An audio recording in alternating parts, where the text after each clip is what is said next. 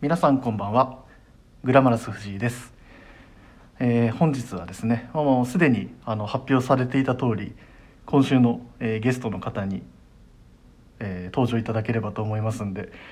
今日はもう前置きなしで早速お呼び込みさせていただければと思いますでは本日はよろしくお願いしますお願いします小林ですお願いしますお願いしますだいぶ軽いですね 軽いよだいぶ軽い です軽いっす小林です みたいな感じで、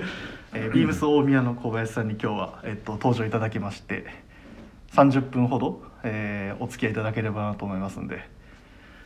よろしくお願いしますお願いしますどうですかえっとちょうどあれですよね金曜日から始まってあの例の金曜日スタートですよねいつも通りいつも通りもう今は基本もうビームス面渋谷のお店に渋谷にお立ちいただいてる大体あれでしたっけ毎週何曜日と何曜日が基本お休みなんでしたっけこれやってる時は月水月水はい月水月水最後の金曜日はいはい確かあのー小林さんのインスタグラムにでしたっけなんかそのいついないとかいついるとかそうだねだからあのそのローテーションみたいなことが書いてあるそうですよねうん書いてくださってますねなんでまあもしあのーおは足足を運ばれる方はで小林さんにお見立ていただきたいという方はぜひそちらをまたあのご確認いただければなと思うんですけど、まあ、小林さんとやるにあたってやっぱりこの話したいなと思ったのが僕勝手なイメージですけど小林さんもう昼飯をめちゃくちゃ大事にしてるイメージがあるんですけど 勝手なイメージですよ勝手なイメージですけどどうですか渋谷で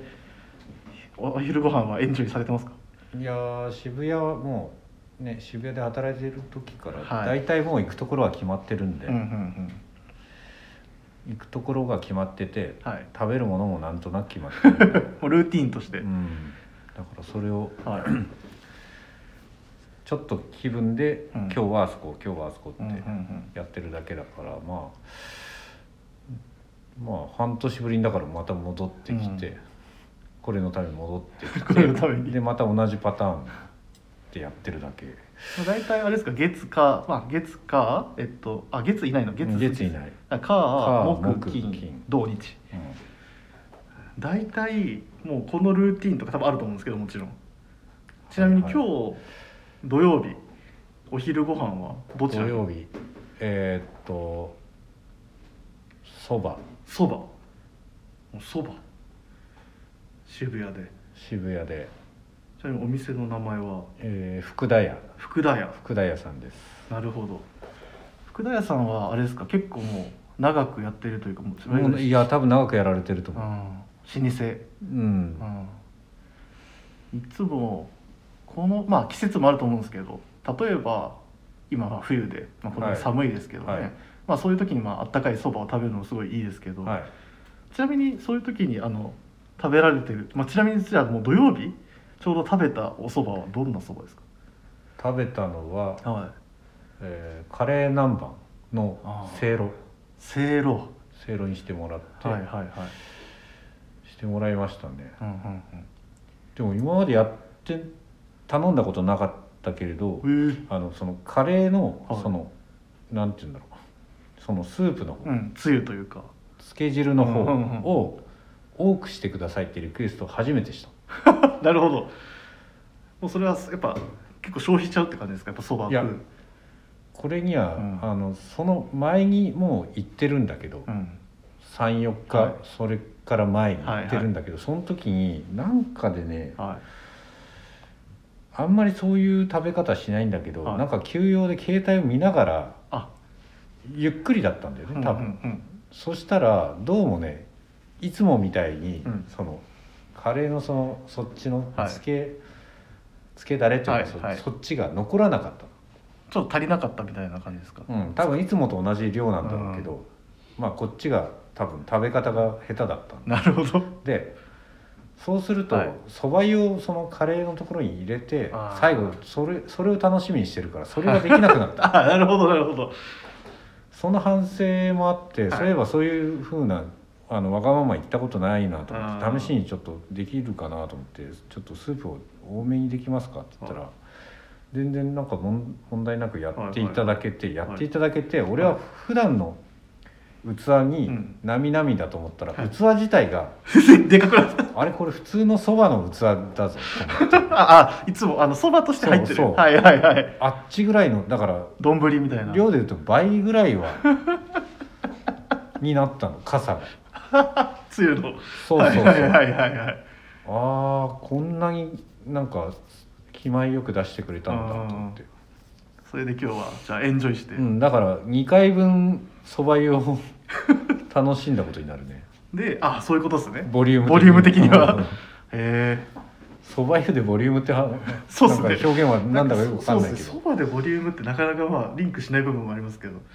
まあでもそういうあなるほど福田屋さんうんうん他にまあちょっと時間もあれですけどまあまああのこっちの渋谷の方にやっぱりはるばるいらっしゃる方も多くいらっしゃると思うので、はいまあ、もう一つぐらいなんかそのとというよりもなんかこのルート行っとけば間違いないみたいなありますなんかここのそれこそ福田屋さんもそうですけどなんかこの道やばいっすみたいな渋谷って結構小道多いじゃないですかま、あいいつもだから、うんあれですその福田福田屋さんがあるうんまあこっちのビームス側から行くと、う楽器屋さんのところから入ってくるんですよあーはいはい道玄坂小道、はいはい、でまあ抜けると道玄坂にぶつかるんですけど、はいはいそこに入って、うん一番手前が福田屋さんで、そこからまあいろいろあるんで、はい、うん、その辺に行ってもらうとちょっと昔からやってるお店いろいろ見つかるからああなるほど潰しが効くどの気分に対しても大体対応はできるそうはあでコウさんもじゃあその小道を入っていくときに大体そう小道の入り口あたりでどうするかどうするかっっててうん考え始めそうあここかなみたいなそはいはいはい、まあ、そうなると、まあ、そうですねちょっと調べていただくとどんな店があるかっていうそれあと一回、まあ、お店に来て「あの道行こうと思うんですけど」って言ってもらえば「あここがこういう」って話もできますもんね、結局う右手にこれでみたはいいな、はい これだったらなんかジュエリーももちろん楽しみですけど、ね、そこに来る過程までももはや楽しめるっていう ああなるほどああでも福田屋さんあとあれかそのすいませんもうネタバレするとさっきちょっと話してたのがあれですよね、うんいわゆる長崎飯店でしうたっけ、ん、そ名の店一番突き当たりの、はいえーっと道玄坂に出て、はい通りの向こう側にあるのが長崎飯店、あれもあの例のあのなんでしょう食べ歩きうんドラマ、あのロング、ロングなんでしょうねもううん息の長うい、ん、シーズンなんだっていうところまでもうやってますもんね、今あれで出てすごい反響が確かあったんですよね,みあたれ、いねなんか僕も並んでて入れないって話も聞いたことありますけど、最近はもうちょっとあ落ち着いておうんうんうんようやく落ち着いてると思うんであ昼も全然、うんちなみにそこ長崎飯店だとしたら何ですか食べるとした食べるのはもうだ長崎だからちゃんぽんかうん皿うどらん皿うどんどちらかうん、そうですねどっちもだからそれもはいいつもい行ってはい着席してどっちにしようかなって言って 全く迷わないことがない絶対どっちかで迷うどっちにどっちかにしなきゃいけはないい、から、あそうですね どっちも絶それ対をうん食えないなうんそうそうはあはあじゃあもう長崎飯店もありそばもありまあそうですね、うん福田屋さんもありいやさっきちょっとそういろいろ話聞いてたらなんかどれも美味しそうなお店ばっかだったんでうんこれは多分一回取材した方がいいですねそもうだでしょだからどれも美味しそうだから迷うんだよ、 結局うん道の入り口 でそうだからもうそっちの方面には向かうんだけど方角はもう決ま,、 決まってて向かって、はいもうここで決めなきゃっていうところでそこまで全然もうまとまらない、それで入ってもう自分の、うんうんその時の気分とそうですねああなるほどなだからこれ行くとこ決まってるって言ってるけど、い行くところまあ行く先は確かに決まってるけど、はいはい毎日ビタッと決まってないんだよ、ざっくりうん、毎日なんとなくそっちに行ってああだあーこうだ言いながら迷った挙句に決めてるはいはいはい最近のその渋谷のランチは大体そんな感じうん、もうずーっと何年もずっと何年もずっと渋谷ではそうですねうん、いらっしゃった時かうら、ん、なんでまああのぜひいらっしゃる方はですねあの、まあ、これお聞きの方はまあ僕たちあの以前あの原宿のランチ事情みたいな話を庭さんと僕よくしてましたけどよかったら渋谷に来る際はそういったところもちょっと気にしつつぜひ向かっていくのか何かを手に入れて帰るのかっていうところでお楽しみいただければ、そうですね、はいまあ、もし何かあの分からないことがあれば基本聞いてもらえば大丈夫ってとこですね聞いてもらえればなんとなく ははいアテンドもできるとはいありがとうございますちょっとそれも含めて皆さん楽しみにしながらご来店いただければと思いますはいじゃあえっとそろそろすいませんご飯の話がすごく長くなっちゃった すいません僕の悪い癖出ましたね僕ご飯になると長くなっちゃうんでではそろそろ始めますね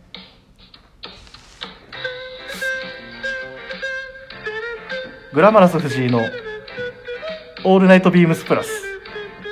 この番組は変わっていくスタイル変わらないサウンド「オールナイトビームスプラス」サポーテッドバイシュア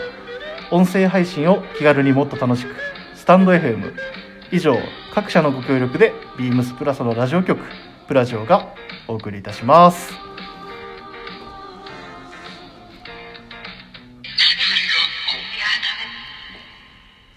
ということでですね改めましてよろしくお願いいたします。お願いしますでまあやっぱりコバさんに参加していただくんだったらまあこのテーマに触れないわけにはいかないと言いましょうかもうそれについて話さないと、まあ、一番皆さんがまず聞きたいと思いますからえっとインディアンジュエリーフェアについはていちょっとやっぱり話させて触れさせてはいいただきましょうか。はいでまあ多分もうこうやってラジオとかを聞いてくださってる方はおそらくあのビームスプラスのあのレーベルブログですかねレーベルページの方で上がってるブログも、まあ、ご確認いただいてるかなっていう気もするんですけどえっとコバさんがあれ何何回ぐらいブログ書かれてましたっけ始まるまでというかあの段階で4回3開ん開開催まあはい日程が始まる、ま、そうそうそう前の段そうそうそう3つぐらいかな、そうですよね三つ3つ4つぐらい、はい、なんかあれを見るとあいよいよこのイベントが始まるんだっていうところを感じるところもあるんですけど、はい、まあ、そこでやっぱり大きく触れられてたのがやっぱりあれですかねあのあネックレスの話そうですね今回はちょっとそういうものが初めてだったのもあって、うんスタートの段階でその話題にちゃんと持っていくためには、いきなりものの紹介じゃなくて、うんあその流れを作らなきうゃんは自分で自分の流れ作らなきゃいけなかったんで、だから、い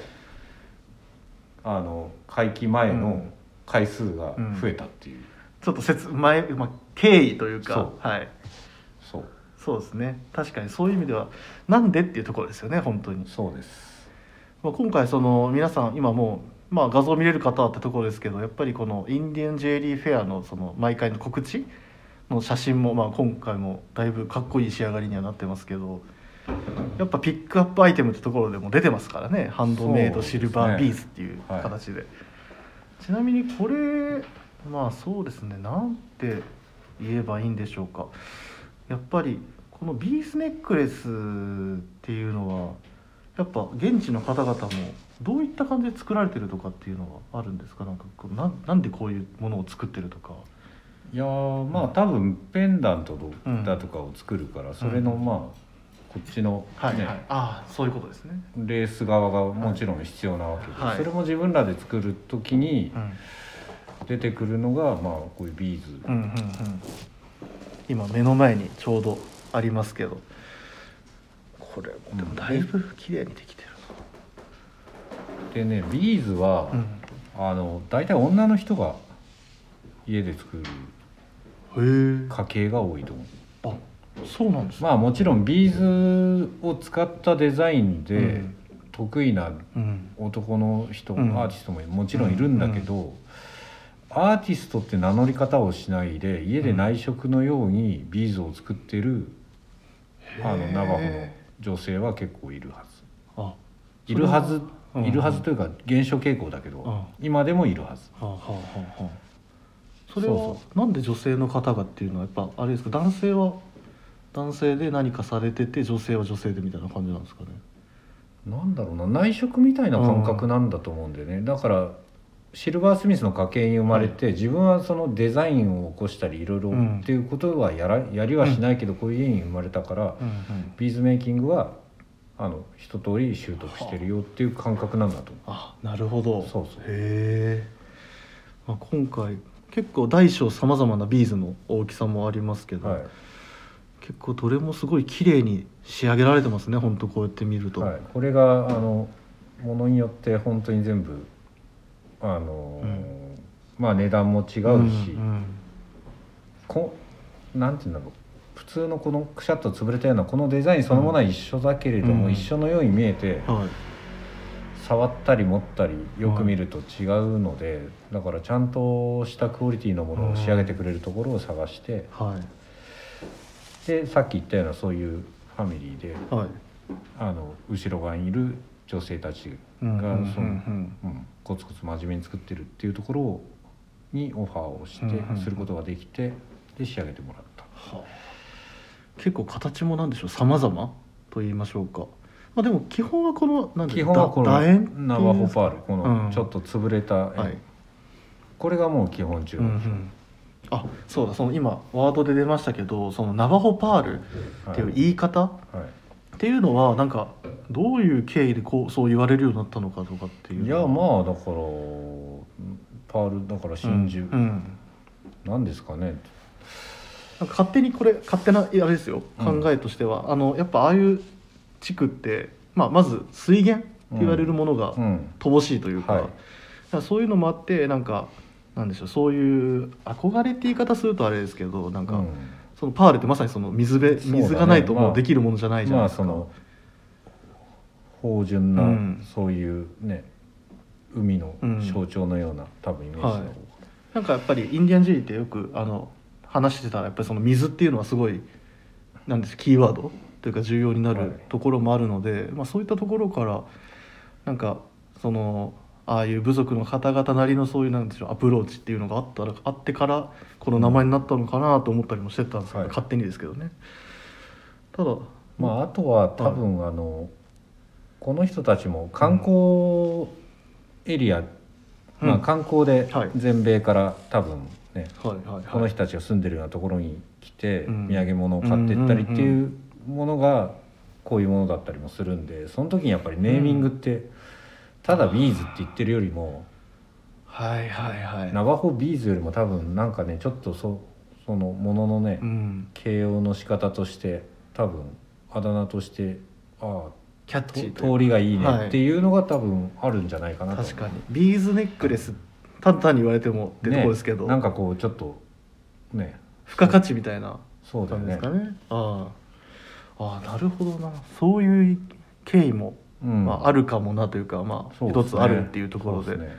まあへえ自分のところの特特産品というかあれを、ううんちゃんとネーミングするっていうところは多分あるんだろうなと確かにブランなんかよくそれこそさっきちょろっとやる前に話しましたけど、そのブリの話とかもちょっとしましたけどああなんかそういうブランドそうだねみたいな感じその自撮りとかだっはていその土地の呼び方はいはでちゃんとありますなねってたりするじゃない、比内地鶏とかね、うんそういうのありますねなんだっはいはいはけ、い宮崎じっとこっていうんだっけああいうのあちょっと僕存じ上げ自ないで撮すりのこと、はいはいうん、なんか多分そういうのに近いのかなあー感覚的に、その現地の特産品のうん、独沖特の縄のほら焼き物やちむんっていうじゃんあ言いますなんか多分そんな感じなんじゃないかあーあなとそ思ってれ地元地元じゃ確こういうよみかたにはいいなはいはい、はいまあ、そうですよね工芸品みたいなうん感じですもんね結局こういうのも、はいはいまあそれでまあでも僕でもあのブログを見ててグッときたのはその何でしょうあのある女性の方がそのビーズネックレスをお持ちあしはいてはいっていうあのくだりはすごいなんかあだからこういうちゃんとしちゃんとしたって言い方するとあれかもしれないですけどやっぱりちゃんとハンドメイドであの作成されたビーズネックレスをここで販売する意義っていうのをちょっと感じた部分もありましたけどね。そうですね、一番基本中の基本のもので、うんこれ以上なんかうん削ぎ落とすことできないものだから、うんもう単純にクオリティがいいと長年愛用したくなるし、うんうんそうじゃなければいつの間にか、ううんん離れていくしっていうものなので、うんうんまあちょっとねビームスプラスって考えた時には、うんここはあんまりねなあなあではいけないなと思はっいてはいはいまあ今回はビームスボーイもはい、かね並行してだけど、うんうんうんちょっとここは一番逆に言うとこだわんなくてクオリティにだいうんぶ執着しないといけないところだなと思ったんで、シンプルだからこそうんはいはいそうですねなるほど本当にね持つと軽いのあるあの軽いのが大体ああはいはい 結構今僕手元に持ってますけどずっしりというかちゃんうとん適度にこうはい質量を感じる、うんうんまさにその言い方が正しいですね本当にわかります心地よい重さがあるっていうのが本当に一番大事で、それがしっかりなんでしょう表されてるネックレスかなっていう感じは、ああ全然違うわ確かにこれはそうなんだよ大きさとはんまた裏腹違とうの、うん本当ですねそうなんですこれ本当実際に身につけていただければめちゃくちゃわかりやすいというか、まあ、手に持てばすぐわかるレベルで、で古いオールドのもんとかうもん大体なんかスカスカな感じで、どうしてもねだからん本当にビーズ一つで潔くうんしっかりこう質のいいやつっていうのを目指したうネんうッん、ク,、のが、ネックレスだはいね、これ今回の、はいまあ、いわゆるなんでしょうね打ち出しって言い方するとちょっと軽い表現になりますけどそうそのここれを打ち出すっていうのも変な話だけれども、でもそういえばちゃんとやったことがこれについてそんなに長話したことがなかったのはで、いい、はい機会だなと思った、いはいはいそうですねはいなるほどいやこれ非常に皆さんに要チェックしていただきたいあのアイテムにはなりますが、まあ、それ以外にも、まあ、今回このあのそれこそ写真にも出てますが、まあ、ちょっとなんて言えばいいんだろうなあのネックレスまあこれちょっと僕実は今ビームスメン渋谷のお店で収録させていただいているんですがやっぱりもう入ってきてすぐに見えるのがこのネックレスとあのいわゆるコバさんがちょっと推してると言いましょうか個人的に結ああ構お話しされてたことが多いはいはいえっと一緒にディスプレイされてるされてますよね、はい結構メインであのアーティストまあ代表的なあれあれで言うとアーティストはだどなたでアしたっーけティストはパッド・プルイット、はいあですねラグナ族の、ははいいよく話されてた、はまあ、それが結構今回だいぶ量が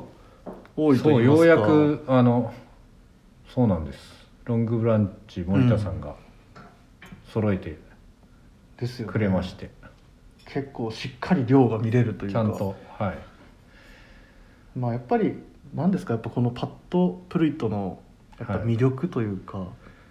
ていうのを改めてちょっと表現す表現魅力はやっぱり本当にセンスの高さだ、うんセンスなんかこうインディアンジュエリーでセンスがいいってあんまり、うんあれあのよくある表現じゃないんだけれども、まあ、そもそもそのハンドメイドじゃなくてその機材を使ってうん作るっていう、まずその発想 がちょっと違うのとはいはあはあはあじゃあ奇抜なだけなんでしょうっていうと奇抜なだけではなくて、うんちゃんとこういうステンレスを使ったものの中にはこの柄なんだっていうと、ラグナ族ってはいジュエリーメイキングじゃなくてはいポタリーあ陶器はいはいがすごく得意な村なので、うんうんうんここに入ってる柄はそのポタリーのあその模柄様を模様というか柄を、はいここにそうあしらってはあでちゃんとその古古くからのその伝統っていうのもしっかりまあだから、んあのただ目立つものを作ってるわけではない、まあ中にはね遊び半分でうんバットマンみたいなもんとかを作ったりとか、いろいろ変現実はやるんだけれども、 ありましたねはいちゃんと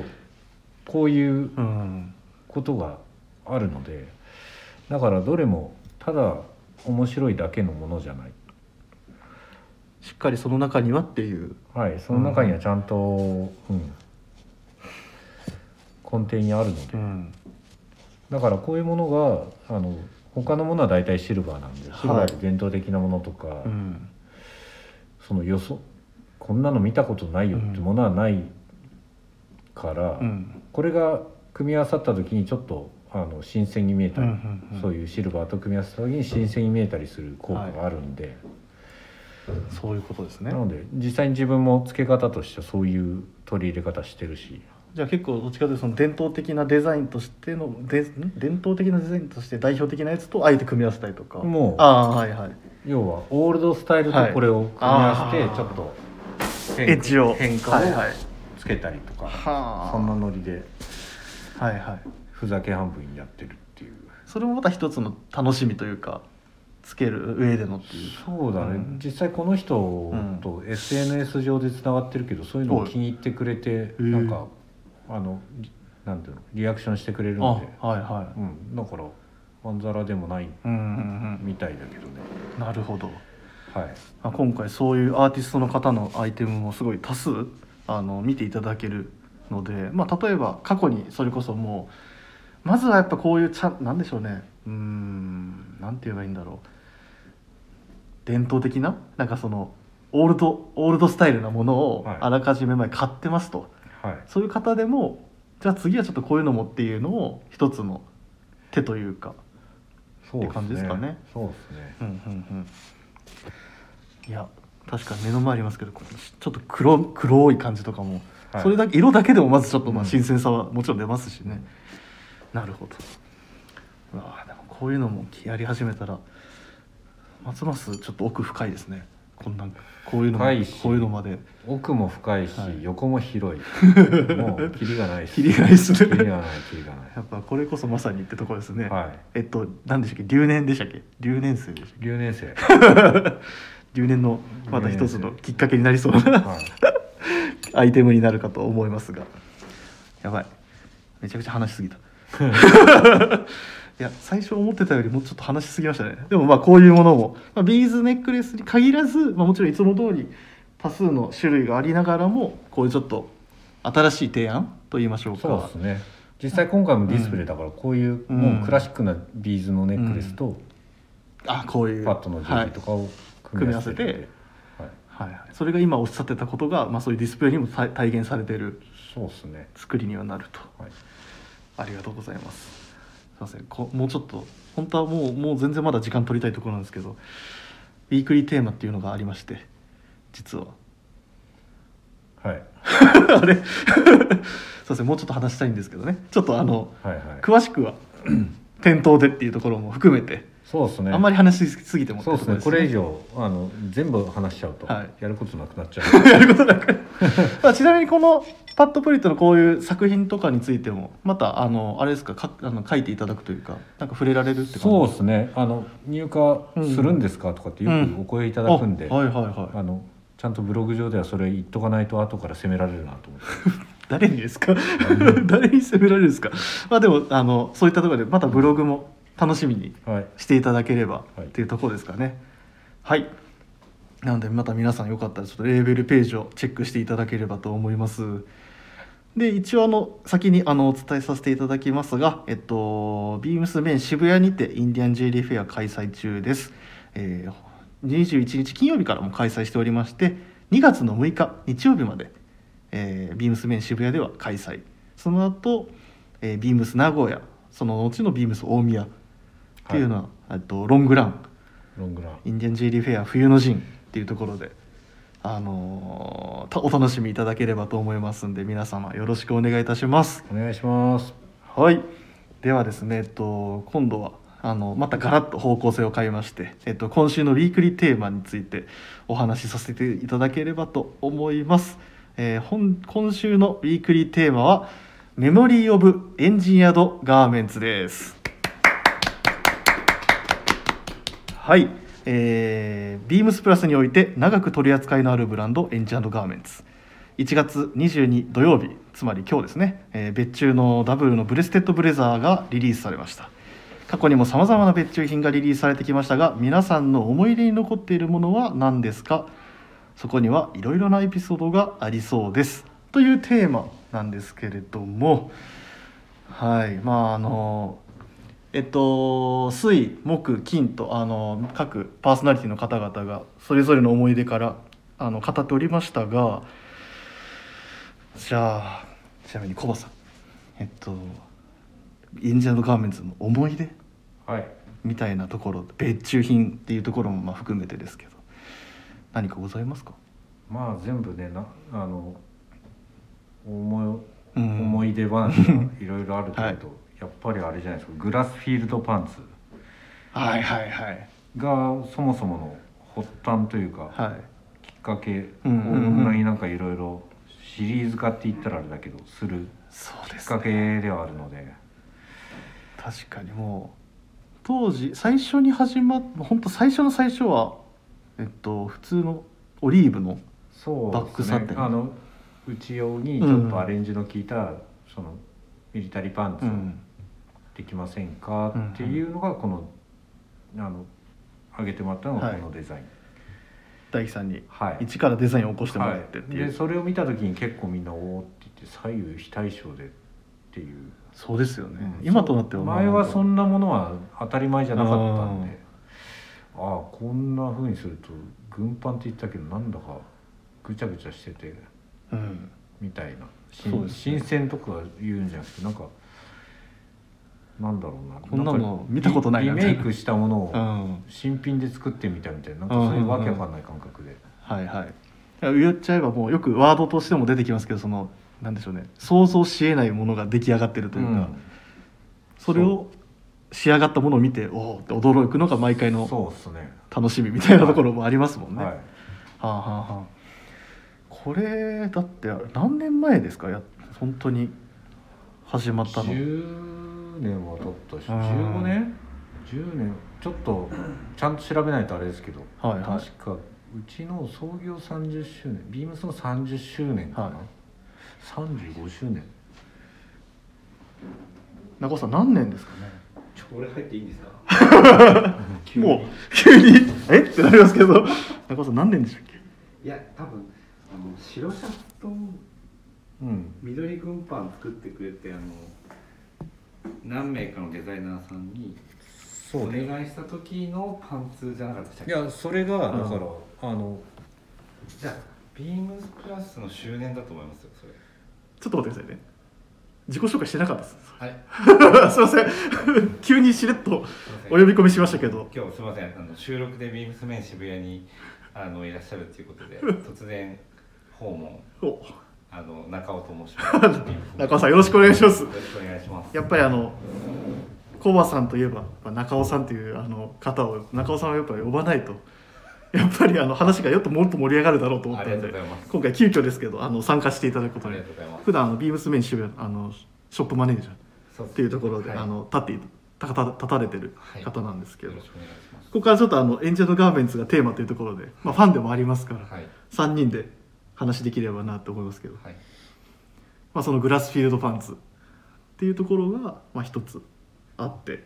だって今日も履かれてますよねコバさんグラスフィールドパンツ、うん、デニムブルーデニムはいそれこそもう一回だってあれいつでしたっけあの形が変わったのってちょっとね定かじゃないでそもこ5年は経つとそう思うんだよそうそうあのモディファイドされたというか大樹さんからのご提案だったと思うんですけど、うんちょっとシルエット多分パンツのパターンを違うものに変更した、うんうんなんかよく話出るじゃないですかその前の太いのも良かったよねみたいな話もしつつもでもやっぱりこの形ってすごいいい形というかそのこんな変わったディテールなのに万人がそう履けるパンツってないじゃないですか。まあなかここまなかでねなんかデザイン、うんあのいろいろミックスされてるんだけどやっぱビームスプラスの洋服に合うっていうところがあ多う分ん長くあはいはい販は売いしてるものなんじゃないかなって思います、不ね思議といろんなディテール入ってるけどは履いた時の雰囲気はうるさくないでしょそうですだねからまあ合わせやすい、確かにうん、これごあのご案内する時によく思うのがお客様に言わないとポケットが実は違うって話意外とれ、うん、伝わって 伝わってないというか、まあうん、多分バレてないみたいな あ本当だみたいなそうですよね反応が多いですよねそうだねあれみたいなで後ろ見たら「えもマジっすか?」みたいな 「後ろも違うんですか?」みたいな感じの確かにそのああなるほどだからこそなんかそのどのスタイルにも溶け込むうんうんでもよく見たらしっかりキャラクターは立ってるそうっすうんやっぱり久保さんもあれもともとあれですかその最初に出た時も買っていやあれ買ってない、え 買ってないっすか買ってないこの話しといたのにうん、でもずっと、はいまあだからいやいいいいものだいいものだっていうかそういう、うん今言ったようなことは思っていたけれうど、ん自分は買って履いてはいなくて、えまあ、人が履いてるのを見てたんだけど、はいだからそれこそ発売から10年ぐらい経って、はいこのブルーのデニムのものを見て、はいちょっとは履いてみよう、ーうんうんうんね、このタイミングから履いてみようかなと思って、多分その現場に僕いたんですよね多分あれですよねあの原宿でそうだねその時だねですよね、うんあのジュエリーフェアがある時にコバさんが後ろの方でゴソゴソされててこれみたいな感じで入って出しちゃったのを覚えてますそうで確そかれに渋谷では買ってないと思うそうっすよね原宿 そうっすよねは なんかその中でなんかしれっと買うわみたいな感じでい、うん買ってたようなあれサイズその時何でしたっけなんかサイズの話してませんでしたっけなんかはいはいサイズが最初30って言ったけど、なんだかんだで32の方がしっくりくるっていう話、はいで買い直してましたもんね買い直したそれもそれで面白いなと思いましたけど確かにあったなでもあの時履かれてましたねだから今の形がまたいまあ生地も含めてかもしれないですけどねいいのかなっていうあやばい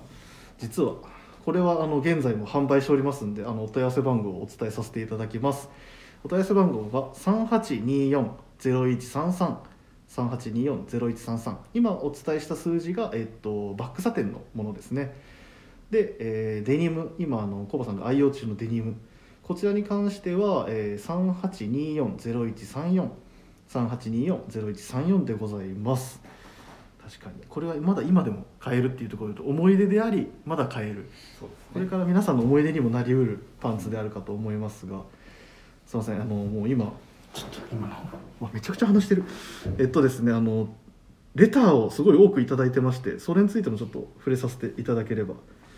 思いますまずですね、えーラジオネームコーディネートを娘にダメ出しされる親父さんからのレターです辛いですね いずれそんな時が来るのかってとこですけどえーっといつも欠かさず聞かせていただいてますありがとうございまあすり、がとうございまありがすとうございますえー曜日が、えー、1日増えて喜んでおりますわ私的には毎日でも OK です毎日か、 えー今週のウィークリーテーマ「エンジェルガーメンツ」についてですがいいなと思いながら私のような年齢かっこ今年で還暦なるほどのかという思いところ思いもありなかなか手を出せず去年の春夏からデビューしましたただやや爆発気味で春夏ジャケット3着、えーパンツ2本秋冬ジャケット2着購入させていただき愛用しておりますすごいですねめちゃくちゃハイペースハイペースですよねかなりハイペースですね爆発大爆発ですねこれは、いやいや爆発だかだどころ じゃないっていうありがとうございますですね本当に、えー今回のダブルのブレザーは予約させていただいておりますので日曜日に有楽町に行こうと思っておりますかなり楽しみですちなみに EG の服を買って帰ると娘に「いいじゃん」と言われまあすすごいそれがまた嬉しいさすが今後ともよろしくお願いしますさすがですね老若男女うんもう受け入れて全る員が受け入れられる、はいプラでンも結構エッジは効いたデザインのはずなんですけどや確かっにぱそれだけそのものの迫力だったりとかやっぱねみんながやっぱちょっとグッとくるデザインがもう作られてるってところですがすごいですね、まあ、でもしかもこうやってもうすごいめちゃくちゃ買ってるなこの人、まあ、ブレザーもすごい人気だったんでもう今日も一日経ってましたけど、んもうブレザーブレザーはみたいな感じでえ大好評ですねあともう一件えーラジオネームけんちゃんさん、えー毎週お楽しみにして聞いておりますスタンド FM のアプリのレター送信では文字が入りきらなかったのでメールで失礼しますめちゃくちゃ書いていただいてる、えーちょっと早口になるかも、えー出遅れてしまいましたが私のメモリー・オブ・エンジェル・ガーメンツはエンジェル・ガーメンツ×コンバース×ビームスプラスあああったな別注オールスター、えー所有しているのはオリーブのローカット私がエンジェルのガーメンツそしてビームスプラスのファンになるきっかけとなったものですネットでスニーカーを検索していてたまたま見つけて最初はオリオールスターをオリーブ色にしただけなのかと思ったのですがよーく見るとんパネルごとに質感が異なっていると気がつきました改めて説明を見るとキャンバス表側スウェードという素材のクレイジーパターンでしかも左右非対称これを見つけた当時洋服にこだわることからしばらく遠ざかっていた私はなんだこの面白いものはと虜になってしまいそれ以来ビームスのサイトを日々チェックするようになりクローゼットには特にビームスプラスの服が増えていくことになりますはあかっこあくまでビームスプラスのフィルターを通したエンジェルガーメンツの品が個人的にはしっくりくるようです嬉しいお言葉もえーちなみにこのオールスターは購入して4年ほど経ちますが未だ現役でパネルごとの素材の違いにより色の汗具合に差が出てきていい感じに変身開花した状態になっておりますそれではまた4年経っても愛用してうください、んなんか本当ビームスプラスが目指してる洋服の何でしょうねその着方というか、まあね楽しみ方みたいなのが本当にもうまさに体現していただいているような使い方ですね本当に、はいこれもなんかなんでしょうね思い出ですよねあのくシューズあのコラボレーションもなかなかそうですセねンセーショナルでしたけど、うんその頃からなんか異素材のクレイジーパターンみたいなのあってあエンジニアガーメントうんうんうがん結構なんか見えてきたはいはいはい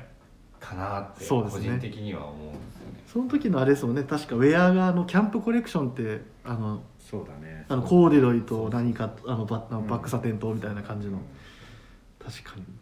あれもすぐ売れちゃったもんなこんなにこんな変わったデザインのものがこんなに売れるってすごいなっていうのは今思い出しても改めて思いますけどね、そうやっですねぱブランドの力というかデザイン力っていうのがすごい大いにあるのかなっていうあとは、えーラジオネームゆうたなさん、えープラジオの皆さんこんばんはこんばんはこんばんはえーいつも楽しく拝聴しておりますウィークリーテーマのメンメモリー・オブ メモリー・オブ・エンジニアド・ガーメンツですが以前レター投稿した買い逃しシリーズのキャンプキャンプシリーズああ今話したやつですね、は置いておきバルミゾンコートが最も思い入れがありますオーバーコートという形とそのサイズ感がちょうどよくさらに両 A 面のリバーシブル仕様というまさにスペシャルな一着毎年冬になるとオンオフともにヘビーユースしていますまあ確かにそのリバーシブルってワードもありますよねそういえばうんそうですね。まあ そうなんかパッチワークとかもあるし、まあ、リバーシブルっていリうバワーシーブルも得意ドですよねまあそれこそあのブランドでもうん。多くリリースしてますもんねそうですねこういうアイデザインのものは確かにあのコートもあれも決まったのってあれですよね確かあのその前にセレモニーコレクションのあのそうですね。うんジャケットそうそうそうあのショールのジャケットと、うんあのあれの上に羽織るというか羽織るもうあのなんて言うんでしょういわゆるそういった場にうんエンジニアガーメントでも着れるはいコートが欲しいっていうリクエストから始まったそうです企画だったとそうですよね思います。はいこうやって考えるといろいろんな企画の思い出がガーッと出てきますけど、まあ、どれも一筋縄では言ってなかったですもんねうん でもその中でもこのコートは結構なんか早く決まったというかなんかスンとなんか通ったような覚えがあります結構すぐ落ちた。ですよねあの多分言言ったのは柴崎さんなんですですですはい今あのもう今はちょっともう違うことをされてますけうど、ん、柴ちゃんで。はい柴さんがでもうその一言でなんかも「はあ」みたいな うもうみたいおな。ーそうですねありましたねに包まれみてんな腹落ちするっていうような包まれて。なんかふわーっといいじゃん みたいないやこれでいこうかみたいな感じの結構そうですねありましたねそんな感じで話進んだな確かにこのまあでもこのバルミゾンって名前もちょっとやっぱすごいですけどねまああ PS、えー藤井さん広瀬さんあお兄さんですね本日はスタンダードサプライのカスタムオーダーにてお世話になりましたお二人のおかげで楽しくオーダーできようやくきちんとご挨拶もできてよかったです今後もイベント等でちょこちょこお邪魔しようと思いますのでよろしくお願いしますっていうところではい実はお会いしたんですけどあのもう最近ですねこうやってあの「ラジオネーム何々です」おすごはいいはい言ってくださる方がはいすごい増えまして、僕もあのお客さんに部長部長って呼ばれるんですけど名前で最近呼ばれなくなっちゃったんです よグラマラスさんかグラマラいやグラマラスの時は皆さんさん付けはやめてくだ さいグラマラスって呼んでくださそういうことですねグラマラスさんじゃなくて「おうグラマラス」みたいな感じの呼び方で、親しみを込めてね。まあ、だってグラマラスって名付けてくださったのはコバさんですからねいそうそうですよもう今勝手に独り立ちしようとしてしちゃってますけどあのそうですグラマラスフィッターズってワードはやっぱダメですかいやだからねグラマラスをいろいろとねなんかそうやってやってほしくないんだよ、ね、チェーン展開しちゃダメですか、全然そのグラマラス、はいもうね、はいだダメなんでそうやってやたらと使っても あなるほどはい、軽く使っちゃダメはいすいません、その話はやっぱもうなんか必殺技みたいじゃないグラマラスなんたらグラマラスなんたらあーはいはいはい タイガータイガーなんたら、はいはいタイガーなんたらみ たいななるほど。だからだはいはいはいはい。そうではないんだよそういう扱いをしてたのねと。それではないです、はい。あちょっとこれを肝に銘じて。ちょっとでもグラマラスフィットだけはなんとかってところですけど。 まあでもそういったところもいたあの来ていただきながら本当にラジオを聞いてくださる方増えたなというところですけどね。はい、っていうようなちょっとすみませんあの駆け足になっちゃったところもあるんですけど一応こういうレターがやっぱり皆さんエンジェルガーメンツお好きなんだなっていうのはすごい伝わるうんレターがありましたがちなみに中尾さんはなんかこれだっていうのありますそのメモリー・オブ・エンジャーのガーメンツありますねあやっぱりえと自分は、は2016年の秋冬に出した、あのまあアメリカ軍のレイヤリングシステムあのはいはいエクワックスはいはいですね、あのちょうどはいあの金曜日のあの山田兄弟の弟さんも 弟正志さんも、うんあのエクワックスってワードはやっぱり出てましたね、なんかたまたまそのうんエクワックスの企は画い、の時の、はい時にあのミーティング出させてもらっていて、あのなんかおこがましいですけどエクワックスってキーワード僕が言ったと思うんですよ確かそそうなこんかですからちょっと話はが盛り上盛りがる上がったのをすごく覚えていへてすごい思い入れがあるっていうところああなるほとどは一番エンジニアガーメントの別注の中ではいあのいい意味で裏切られたものうんうんうんね、何これみ たいなあのなんか確かにあの時僕もまあもちろんお店立ってましたけどえ二2つ合わせてこんなやつみたいな、あれが一番いい意味で期待をはい僕の中で裏切られたいい意味で裏切られたものでうんめちゃくちゃ響きましたねうんうんただ高いいやあれもう今ちょっと僕も言おうとしましたけど2つ合わせてえ20万ちょっと僕お金額おそのリップストップの上に着るパーカー11万8000円、はいライナーパーカー8万3000円っていうあのすげえネタ数はい驚愕な金額だったんだけどもうめちゃくちゃ欲しかった確かにでも結も構早くなくなっていや見ましたよね、う早かったですよね結構早くて買えなかったんですよあなるほどそうもはやもは買えなやかったんですねええー、みたいな、はいはいはい頑張ってお金作ってたら遅くなっちゃってもうなかったあそういうことですお金作ってる最中に 最切中るになくなってたっていうそれぐらい思い出が苦い思い出ですがある意味ないいやだってあれしかも確か側あいわゆるシェル部分も確かカモデジカモうんでオリーブリップ、はいネイビーリップはいそうっすですよねそうっすでインナー、まあ、ライナーも2種類っていうか2色そうっすいやすごい企画やなと思いましたねあれい僕はもうライナーが欲しくて、とりあえずやライナーの方ですかしかもライナーが欲しくてあのボアのボアうんはあれでちょっとエンジニアガーメントのボアっていうキーワードにもそこからぐっと気持ち持ってかれたい感じ確かにね断るごとに確かあの企画会議でワードは出されてま したよねボワっていうそのたびに皆さんみんなもなんかあー また言ってるよみたい ななんかみんなも「あいつものいつものあのワードですね」みたいなありますね確かにいやー確かにそうああれなあれも確か確にかに一番やっぱなんか思い出あるな、ううんんあー確かにあのパンチ力ってそうっす二次サイトで今ちょっとしお売ってないかなと見ちゃいますもんね、やっぱりそれめっちゃわかりますねうんそれをするブランドって僕えー、それこそ EG ぐらいかもしれないですそうそうそうそうあのあの時買えなかった EG の別注今どこにあるんだみたいなそう結構ね乗ってるんだよね、はいサイズサイズはないんですけけどどサイズはないんですけどね ああ乗ってるやと思って、僕もあの過去にやってたあのそれこそちょっと話したのはあのあの山田兄あの広瀬さんが話してたんですけどあの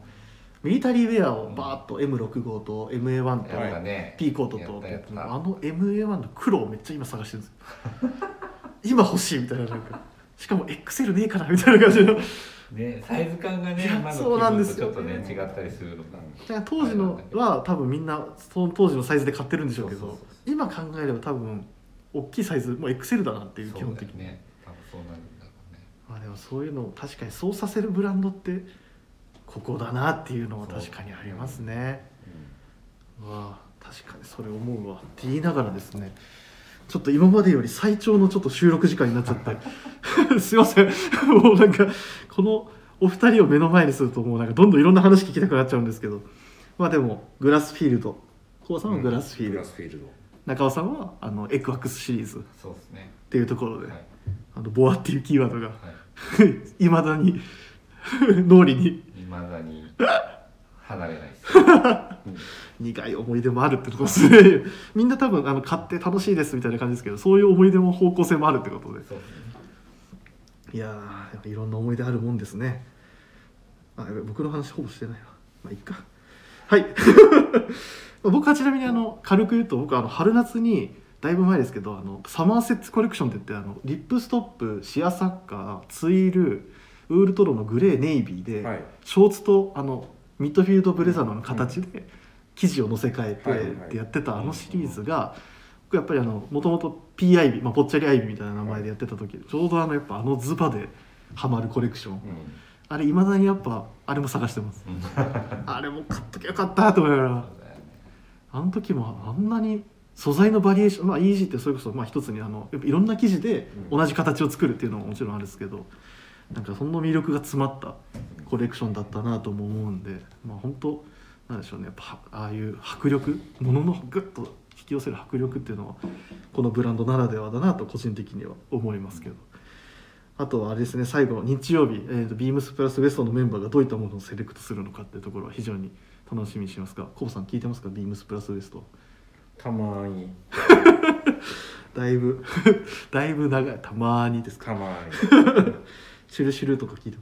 いやだからますはちょっとね、い、はい、キャラ設定があれだなっていういやこれ以上やめと こうこれ以上あのアイススケーターの傷口に塩を塗り込むのはやめ ようはい すいません長くなっちゃいました、えーレターを送るというページからお便りを送れますぜひラジオネームとともに話してほしいことや僕たちに聞きたいことがあればたくさん送ってほしいですメールでも募集しておりますメールアドレスは bp.hosobu.gmail.com bp. 放送部 .gmail.com と覚えてくださいツイッターの公式アカウントもございます。ビームサンダーバープラサンダーバー、えーまたはハッシュタグプラジオをつけてつぶやいていただければと思います。はい、すいません、大変長くなりましたが、途中から中尾さんにも出てきていただきましたけれども、ありがとうございましありがとうございましあたりがとうございましたた。なんで、あの、まあ、まずはやっぱりこのインディアンジェリーフェア、本当に2月6日まで。 6日までまあ、こういう言い方するのはすごい安っぽくて嫌なんですけどやっぱ早い者勝ちっていうイベントにもなりますしねやっぱ来た時にあれあの話してたあれがないっていうのも全然あると思うんで気になる方はあのお昼ご飯食べがてらでもよかったらぜひはい何かお迷いの方は何でもコボさんに相談してくださいっていうところですかねそうですねはいはい待ってますランチもジュエリーもよろしくお願いします。はい、では、えっと、長くなりましたが、皆さんお付き合いいただきありがとうございました。それでは皆さん、おやすみなさいませ。おやすみなさありがとうごーいざいます